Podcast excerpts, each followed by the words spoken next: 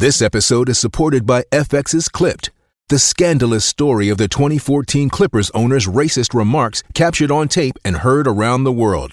The series charts the tape's impact on a dysfunctional basketball organization striving to win against their reputation as the most cursed team in the league. Starring Laurence Fishburne, Jacki Weaver, Cleopatra Coleman, and Ed O'Neill. FX's Clipped, streaming June 4th, only on Hulu. Wyndham Hotels and Resorts makes travel possible for all. Whether it's the long haulers looking for a great cup of coffee, a roomier rest for the on a whim road trippers, or a place to make summer memories with the whole family. No matter who you are, where you're going, or why, with 24 trusted brands to choose from like La Quinta, Days Inn, and Super 8, your Wyndham is waiting. Get the lowest price at wyndhamhotels.com. Restrictions apply. Visit website for more details. Bright sighted. Do you, during the trial, I know that there were other girlfriends or or people that had testified. Yes. What was that like? Because it established a pattern. It, dis- it established a pattern, particularly when the girl, woman, had uh, gone to Florida to get away from him, and he had sent a, friend of his down there to essentially break into her apartment and mess up the clothes, you know, put her clothes in the uh, bathtub and urinate on them, and that sort of thing. that was that just painted him, uh, painted a poor picture of, of uh, your dad.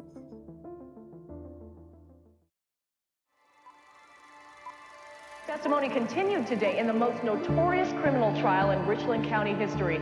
Dr. John Boyle is accused of killing his wife Noreen and burying her body in the basement of his new home in Erie, Pennsylvania. The 12-year-old son finally took the stand. As I heard a scream, I heard a thud. It was about this loud. We, the jury, find the defendant guilty. When I was 12 years old, my testimony sent my father to prison for murdering my mother. This podcast serves as a type of therapy and reconciliation for myself, and it is my hope that it helps anyone who has experienced deception, betrayal, and dark trauma. I'm Collier Landry, and this is Moving Past Murder. Hey, movers, welcome back to another episode of Moving Past Murder. I'm your host, Collier Landry, and what's going on? Ah, another Friday in the books. Here we are. Welcome back to another episode. This is part two of my episode with Richland County Common Pleas Court Judge, the Honorable James Henson. He was the judge at my father's murder trial for murdering my mother. Um, he's retired, sorry, he's still not active, but he was the longest serving Richland County Common Pleas Court judge in history. Like 35 years, I think is what he said last episode. Anyways, this is part two of that episode where I discover more, more interesting facts about my father and the trial that I didn't know because I was only there for two days because I was testifying. Wasn't allowed to watch it, didn't really know what happens. So, in this episode, we're going to discover a little bit more about uh, an instance that happened in the courtroom when my father's girlfriend discovered some info that she didn't like. Now, this was his mistress that was, at the time of my mother's murder, nine months pregnant with my half sister. And, um, you know, she got looped up into some nonsense by way of my father manipulating her, obviously. And um, she had to go to the trial. She was a new mother. And uh, so Judge Henson is going to share a little bit of info about that in this episode. But I want to give a shout out to all of you who have come here via TikTok. I've been posting a lot of videos lately you guys have seen of my trip back to Mansfield, where I got to go inside my old house, where I met up with Dave Messmore and we had a little chat. Uh, where I got to show you guys the courthouse, actually, which is where uh, all of this action took place with Judge Henson. And for those of you that are subscribing to me on Patreon, we have our guest meet and greet this month, September 20th, 4:30 p.m. Pacific, 7:30 p.m. Eastern Time on Tuesday, September 20th. Live meet and greet where you guys get to ask me your Q and A's. Check it out. I do one every single month. It's really really cool. You guys get to ask me anything you want for an hour on Zoom, no holds barred. So it is a new and really exciting way. I share some pictures, I share some family stories, I got all kinds of cool stuff that I share there. If you guys want to check it out, it's patreon.com forward slash Collier Landry. Anyways, enough of that spiel. So this week's listener comment, I want to pull again from YouTube, like I did last week. This one comes from Pirate Podcasts on YouTube. And it says, Your dad was my grandmother's doctor for like 20 years. She swore by him. She absolutely loved him. I'm sorry for what happened and what you, Miss Noreen, and you guys and your family went through. You're a strong man. Be safe and God bless you. I couldn't even imagine.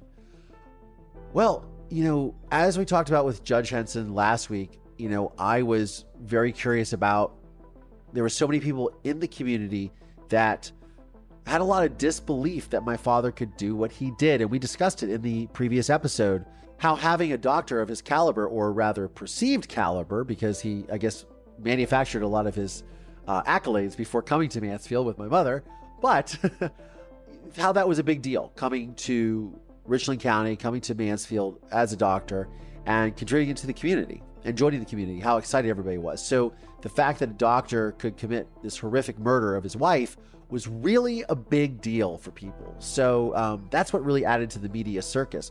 So, yeah, your grandmother was one of many of my father's patients. I think they said at the time of his arrest that he had seen something like 80,000 patients in total over the years that he was working in Mansfield, which was like six years or something. So um, it's really interesting and uh, and also really sad because those people believed in him, right? But I'm really excited to have Judge Henson back for part two. We're going to discuss even more details. It's not as heavy as last week's episode, but it is. It does have some really good insight. We do learn some more insight into my father's shenanigans and things that went down in the courtroom that nobody ever knew about. And that's kind of really cool stuff. And again, it's really amazing that Judge Henson gave me his time in retirement, took time away from his doggy and his grandchildren, and showed up for us and and gave me a great interview. I'm so grateful for it. And I'm so happy that I that I sold him those rollerblades almost 25 years ago at Play It Again Sports because I obviously made a really good impression. Actually, I made a really good impression by being a really good witness. Here is the second part of my interview with the Honorable retired Judge James Henson. It's interesting when you look, at least for me, when I look back and even just hearing what you're telling me, how many things have to fall into place to get a conviction. Absolutely. And that's the American justice system is yeah. it's innocent until proven guilty. Mm-hmm. And I think that's something that's very unique to our justice system, as flawed as it is. But all of these things, I mean, if you figure I don't testify and he doesn't testify, he probably walks. Not with what they had this case. No, they had they they had him renting a jackhammer. They had him renting cold storage. They had all this. They had him telling he's going to put a basketball court down there. They had all that evidence eh, when it was an impossibility.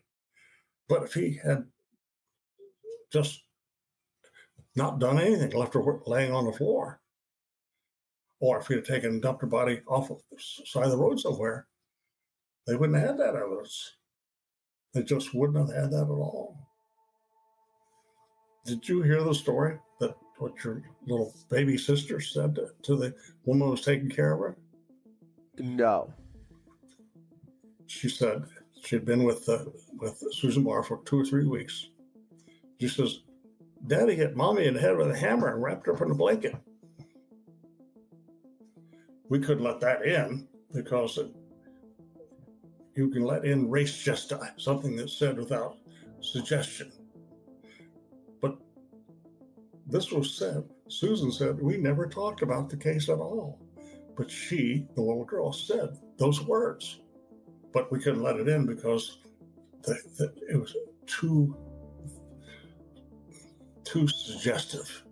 Yeah. yeah. And that's, of course, there were listen, people were listening to your testimony, wondered, was he, this any of this suggested to him? And you you were so so plain and uh, uh what I want to say uh, plainly telling the truth from your standpoint that you weren't coached. Nobody nobody told you what to say. No, they didn't. Not at all. if they had, of you would have probably said, "Oh no, no, hey, wait a minute." I'm, the man over here. I, well, I, I, I, because I was angry and I knew what happened and I knew that I wanted to get justice for my mother. And I knew that I was the linchpin because at the, you know, before the trial, obviously, it was treated as a missing persons case until Dave Messmore got involved. And it was until I said to, you know, I got Dave to my school because it was a safe place and I was able to tell him everything. He had no backstory of what was going on because I couldn't say anything in front of my grandmother. And when she went at the time to call my father because she was angry he was in our house, when I said, Give me your business card, I will talk to you. And I got my principal, Lynn Riggenbach, to call him the next day and he came down to the school and I was able to tell him about Sherry, the you know, the uh, all of my father's behavior, his proclivity for violence, all of that.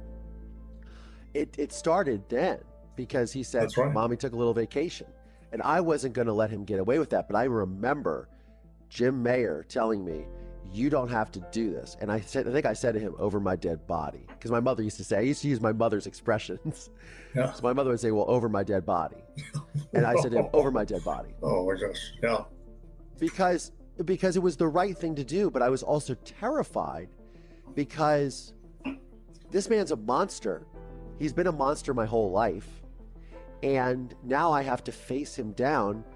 And knowing that if he goes free, I will probably be remanded back to his custody and he will torture me the rest of my life, if not put me in a ditch someday. Yes. Did, you know, Peg Hopkins. Do you remember Peg Hopkins? I do. She was your mom and dad's neighbor. Well, she had been my neighbor before she moved into that neighborhood right down the street from me in Coleman Road. I got a call at home from Peg Hopkins. I pick up the phone, and without saying another word, she says, Jack killed Noreen. I says, What are you talking about? She says, Jack killed Noreen. I says, Tell me what you're talking about, Peg. Tell me. She says, She's not over there at that house. She would never leave her children with that woman, her mother in law. She, says, she would never do that. And she's not there. And the children are here, and her mother in law is there. Said, this is this is in the morning of the day that she got. And I says, Okay, all right.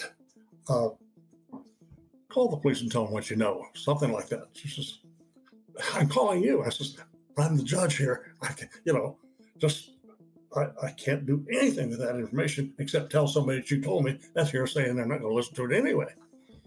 But I believe that your dad thought that nobody, nobody, not the neighbors, not anybody, would he, he, was such a wonderful guy that no one would ever believe he would do a thing like that. He couldn't believe it in himself. He didn't believe it. He just couldn't believe it happened. And everybody suspected him immediately. And he assumed that nobody would ever suspect him. Yeah, oh, because I called. Yeah, sorry. You saw him in the courtroom. How much did he weigh when you saw him in the courtroom, if you remember? Probably 190 pounds. No, he weighed a lot less than that. Really? When he when he was arrested in Pennsylvania and brought back to the courthouse, he weighed 202. Yeah. He weighed a, either 146 or 164 at trial. People said, wow. that little scrawny guy, no way he could pick that woman up. He had been muscling up. Did you work yeah. out with him? He was he was muscling up and he was really strong in ni- early 90. 80, 89, yeah. He was bigger, much bigger. Yeah. Yeah. And he sat in, in jail for a long time. Of course, you don't get you don't get you just don't get fat on jail food. It just doesn't happen. and and he, he just he was saying to his attorney, "Look at me. There's no way I can handle her." And he was saying, somebody else, somebody else had to do it because I couldn't do it, and that's that's where people got the idea that either the chiropractor or or what his name uh, was, I don't remember what Mr. Davis was, and this young man that they must had to be involved, and maybe they were the ones guilty. Some concrete out of that basement was found in Mr. Davis's backyard. Yeah. Your dad insisted he take that there to throw the suspicion off of him. Some kind of friend. but at that time, he was just grasping for straws because he had already done some really, really guilty looking things. And uh, and then all of a sudden you realize the police are going to find this out. We've got to do something about it. I've got to spread the blame or, or make, make, it look like somebody else did this. No, it didn't work. It's Kaley Cuoco for Priceline. Ready to go to your happy place for a happy price? Well, why didn't you say so? Just download the Priceline app right now and save up to 60% on hotels. So, whether it's Cousin Kevin's Kazoo concert in Kansas City, go Kevin, or Becky's Bachelorette Bash in Bermuda, you never have to miss a trip ever again. So, download the Priceline app today. Your savings are waiting. Go to your happy place for a happy price. Go to your happy price, Priceline. I mean, it's unbelievable. it is. It's, that, that's that's exactly right, and that's what the jury was saying. It was unbelievable till he testified and proved that it was completely believable. Completely believable. Like the gentleman said, I don't know if I could have found him guilty if he hadn't testified. Now I know some of the other people could because they, they had heard it, but he he wanted some direct evidence. He wanted him to admit his guilt before he's going to find him guilty. Well, he got on the stand and essentially admitted he admitted he was guilty. But but but but he didn't he didn't put her under the floor and he didn't jackhammer it up. But of course, the evidence was, in fact, he did. He did, and when people started suspecting him, he, he just like, I can't believe this. I cannot believe that these people, whom I thought was my friends, are, are believing I could do something like this. The, uh, as they say, the cat was out of the bag. Yeah. Yeah. Do you remember talking to me after you sentenced my father when I came to your chambers? I remember you being there, but I don't remember specifically. No. Because you talked to me about forgiveness, and I remember you had your little oh. Stevens oh. minister's pin on your robe or your jacket at the time, and you talked to me about forgiveness. And it was something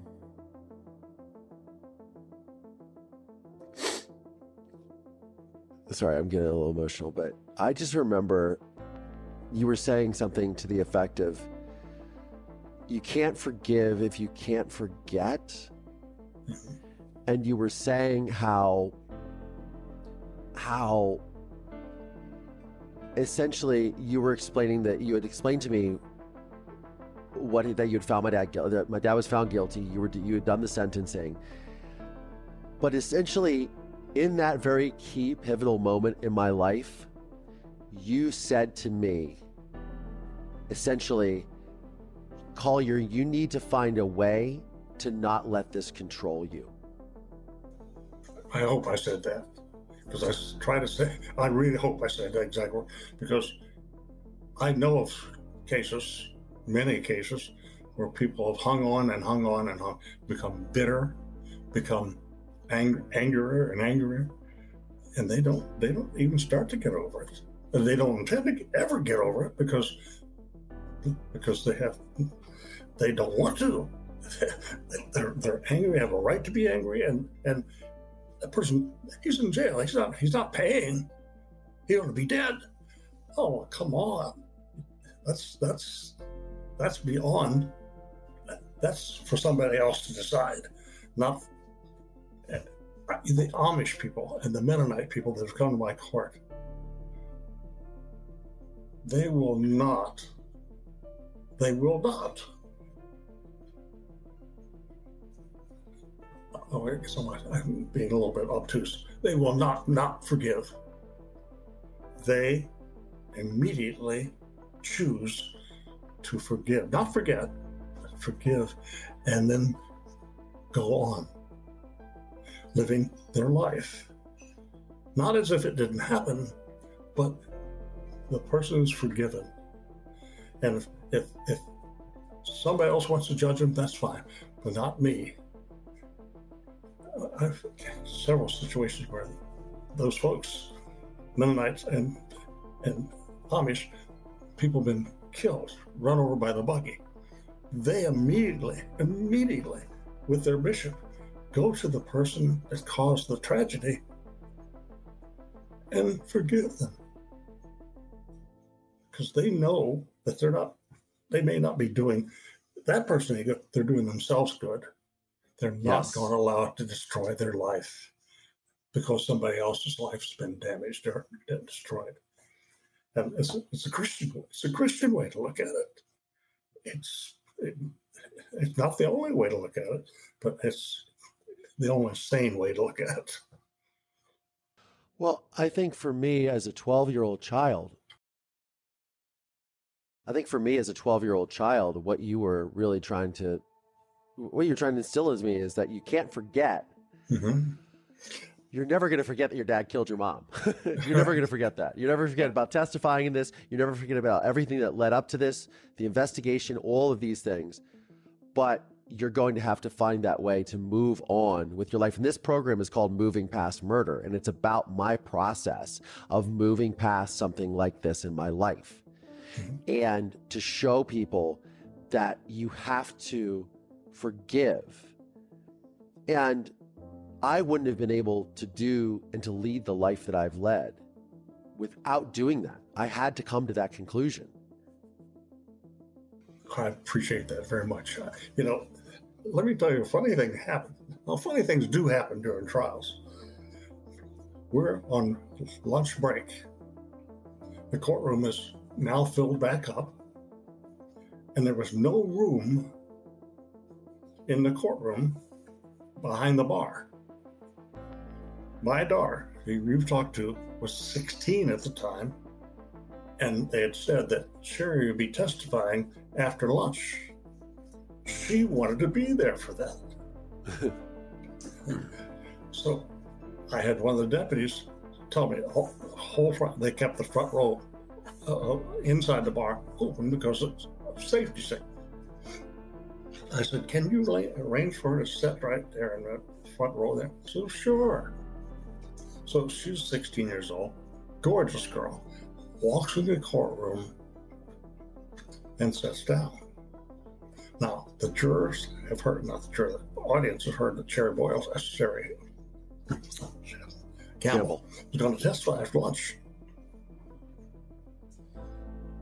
As soon as she walks in and sits down, I said, There's Sherry, there's Sherry, there's Sherry. Now, I wasn't in the courtroom. Peg Hopkins was. The whole room was a buzz, and you know, oh man, there she is. This work, this ogre that they've all heard about her. Pegs got up from her where she was sitting, came up, court wasn't in session. She came up and hugged Kristen and turned to the big audience and says, This is not Sherry Campbell. This is the judge's daughter. And they went, Oh, I mean, oh my God. I mean, it was it, I wasn't in the courtroom. I wish I had been. Well, if I'd been in the courtroom, it would have happened because they would have been able to do that. Sure. But, sure. But she's Kristen Herm saying, "There's Sherry. Oh, oh, oh, Sherry. Oh, oh, oh." oh no. Peg said, "No, no, no, no." so there was a little light moment in there. But when Sherry did come in the courtroom, it was the same thing. Of course, my daughter's uh, uh, uh,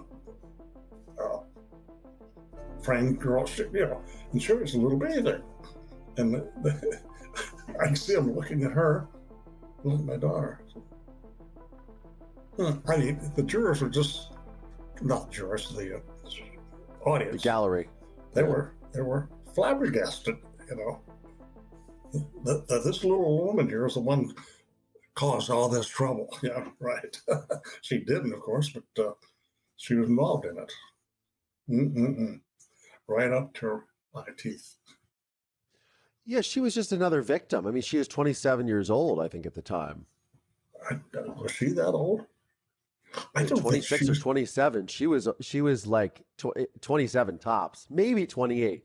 I, you know, I thought she was like 21 or 20. I don't know. No, she was no, she was like she was like 27 or 28 at the time. She but looked, I mean, still compared to my daughter who looked like she was 16, she looked younger.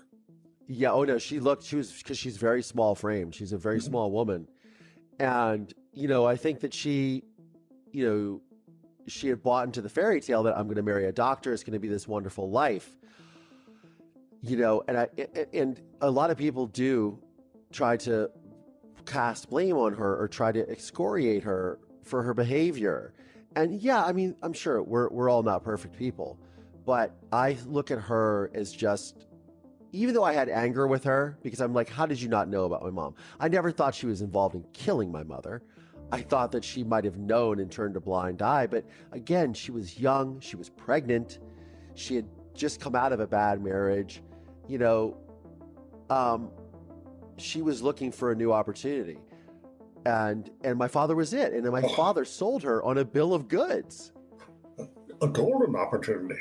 Like, how many uh, girls in their mid 20s with a couple of children can snag a medical doctor's making hundreds of thousands of dollars and promises a wonderful future? You can understand. You can understand how she got caught up. And uh, 100%. It's sad. It's really sad. And it was really something when she called him a, a name in court. And it was the first time, I believe, I say I believe, I don't know what everybody else believes. That was the first time she realized she'd been duped. Do you, during the trial, I know that there were other girlfriends or or people that had testified. Yes. What was that like? Because it established a pattern. It, it established a pattern, particularly when the girl, woman, had uh, gone to Florida to get away from him and he had sent a, a friend of his down there to essentially break into her apartment and mess up the clothes, you know, put her clothes in the uh, bathtub and urinate on them, and that sort of thing. that was that just painted him, uh, painted a poor picture of of uh, your dad. So, uh, so it wasn't him that did that. He hired somebody. Yes, and yes.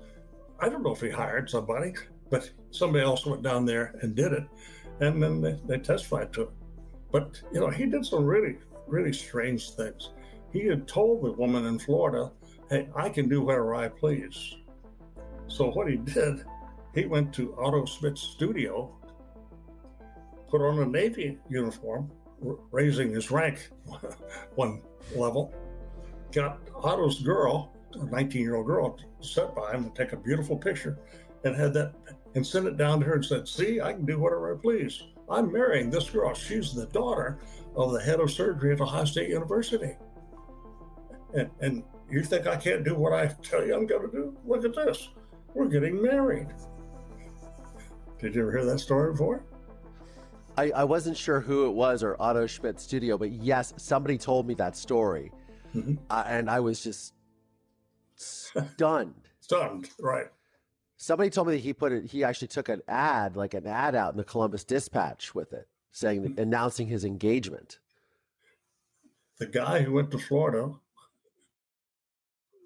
alleged that he was the one who had procured girlfriends for your dad. You know, that they were friends, and he he did whatever he was asked to do, and and uh, he says that's that's just what I that's what I did, or that's what I do, you know. Who was this guy? I don't know his name right now, but I know he's he was. Uh, they said he must have been involved because it wasn't Davis, the chiropractor. The the yeah, wasn't he? It was another young man, and uh, he he said after the trial, he said the prosecutor, "Why didn't you ask me more questions so I could tell you what was really going on?" Of course, Jim Mayer, the prosecutor, didn't want to blow his case out of the water. So he, not knowing the answers to the questions, he smartly didn't ask the question. You would never want to ask a question of a witness when you don't know the answer. Oh, because uh, an answer can it can just cause a mistrial. It can cause the case just to fall absolutely apart. So you, that's the reason you talk to your witness ahead of time, or at least you investigate everything as well as you can so that you know the answers to the questions before you ask them. And uh, so he didn't ask some of the questions that that could have been asked. It would have been uh, explanatory, somewhat, questions weren't asked. And then, of course, after the trial is over, he talks to the prosecutor about why didn't you ask me about this? Why didn't you ask me about that? He sat on the stand and whistled it was the eeriest thing. I'm sitting right beside him, and he's saying, I mean, literally looking around the room, more or less begging the prosecutor, ask me another question. He was only on the stand about 20 minutes. Huh. Should have been on stand all day, but he wasn't because they didn't know the answers.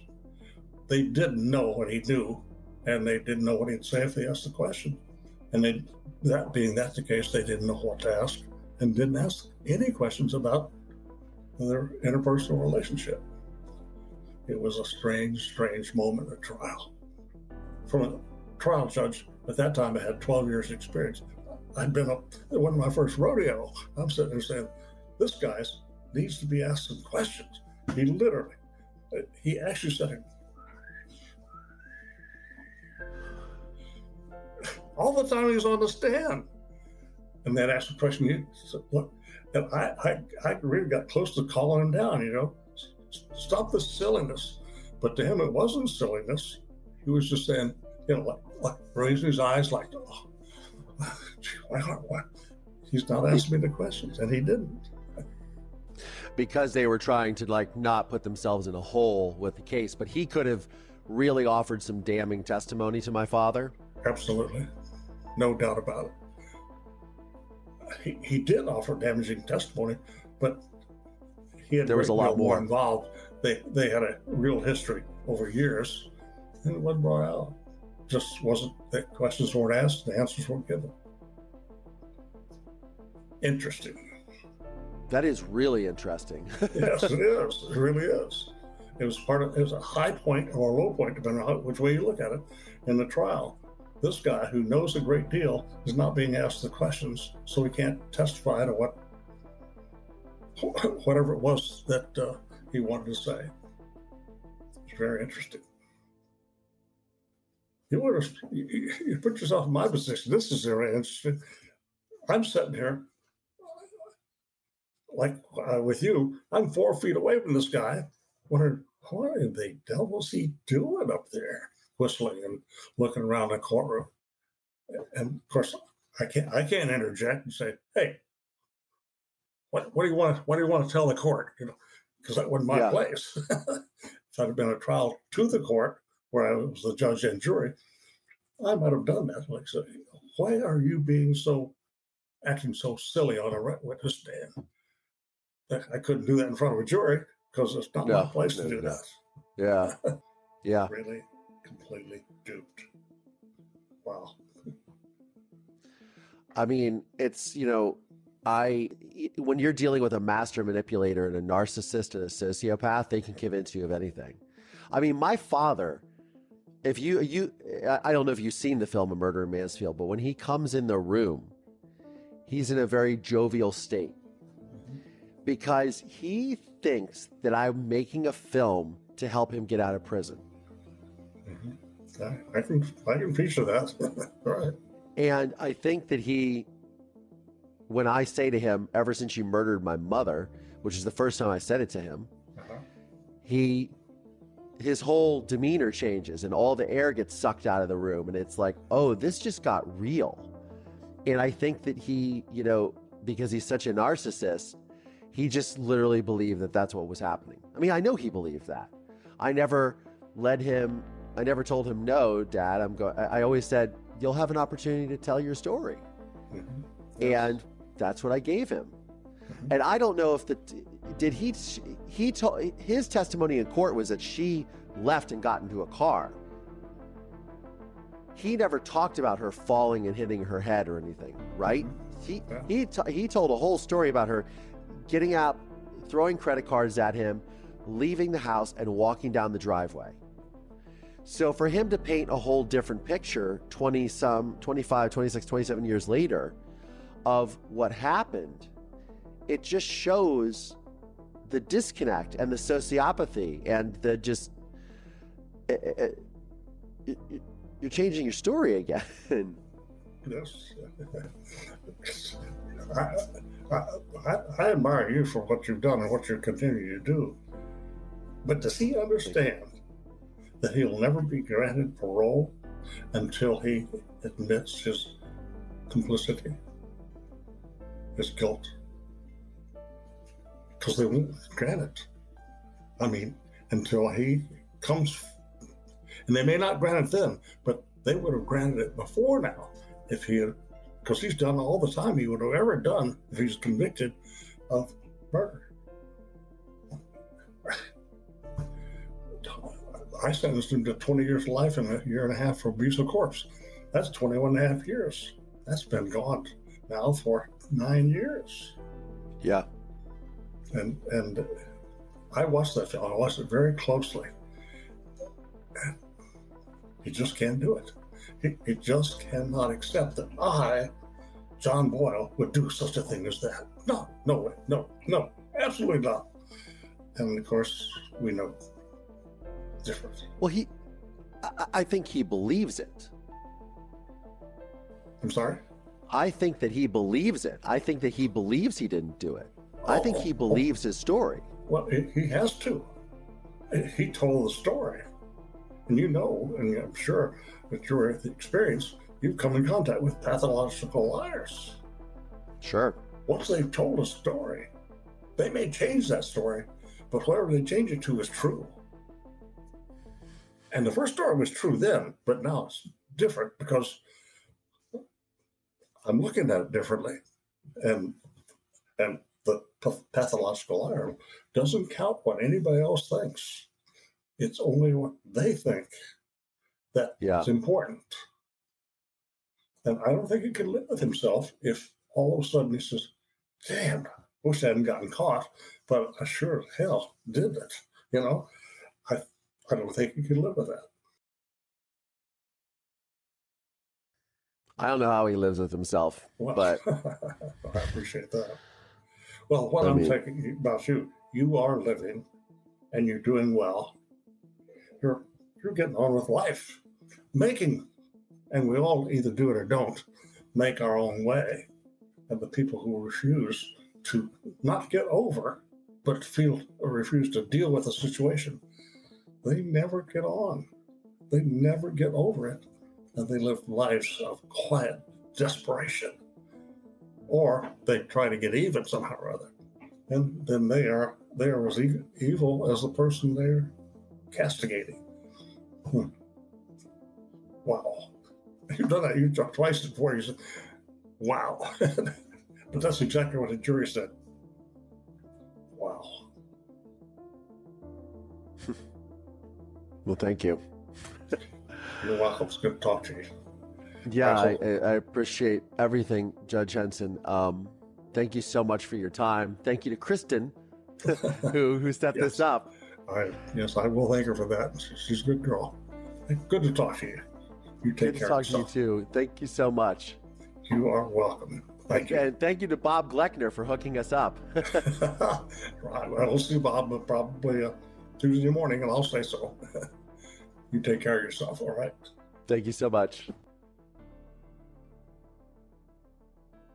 well, I think one of the things that really fascinates me about it really appeals to me about doing this podcast for you guys and for myself is that I get to discover and learn so much about my life, what happened when I was a child,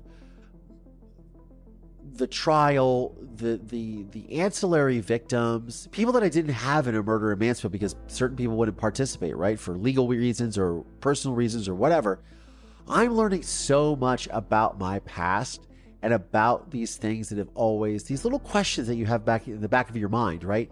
Like you grow up in living in these circumstances, but you don't ever really have these answers. Like, look, my birth family, they don't have any correspondence with me for the most part. Uh, like I said, my mother's side of the family and my si- father's side of the family pretty much abandoned me when I uh, when this all went down. I was remanded into the foster care system, was orphaned, and had to deal with all this myself, and that sucked. but you know, uh, so when I get these little answers from people that aren't directly involved with my family, that are community members, or the judge from the trial, or talking to Dave Messmore, or talking to friends and people that reach out to me just because of this podcast, like uh, when I ran into Debbie Allen at Westbrook Country Club a couple of weeks ago when I was back home in Mansfield. She shared some info, and Bob Gleckner and his wife, who literally said, You should talk to James Henson, retired Judge James Henson. They're friends, and that's how he's on the program. And it's and it's these people that are all contributing to my sort of personal journey and my sort of personal journey of discovery and discovering who I am, where I come from, what happened because I was a kid. It's I know it's probably hard to believe. It's hard for me to believe, but it happened like almost 30 years like 30 years ago all this happened. And I'm still learning so much. It's like I scratch the surface and it just all unfolds. It's like a black hole or a, a web or a bottomless pit of just information and you know, and I, as I open up my father's letters that I read to you guys, I just just discover more and more stuff that I did not know existed. So it's really cool. And I'm glad you guys are here and part of this journey. It's it's really awesome to have you guys here. It's really awesome to do this program. Uh, you guys follow me on all the socials at Collier Landry, TikTok at Collier Landry. You guys are discovering more of my story with me.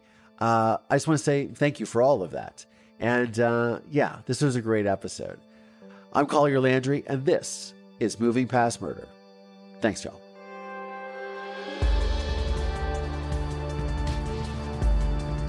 This podcast is made possible by support from listeners just like you. Please subscribe via Apple Podcasts, Spotify, Audible. Find us on YouTube, youtube.com forward slash Collier Landry. The film A Murder in Mansfield is available on Investigation Discovery, Discovery Plus, and Amazon Prime Video.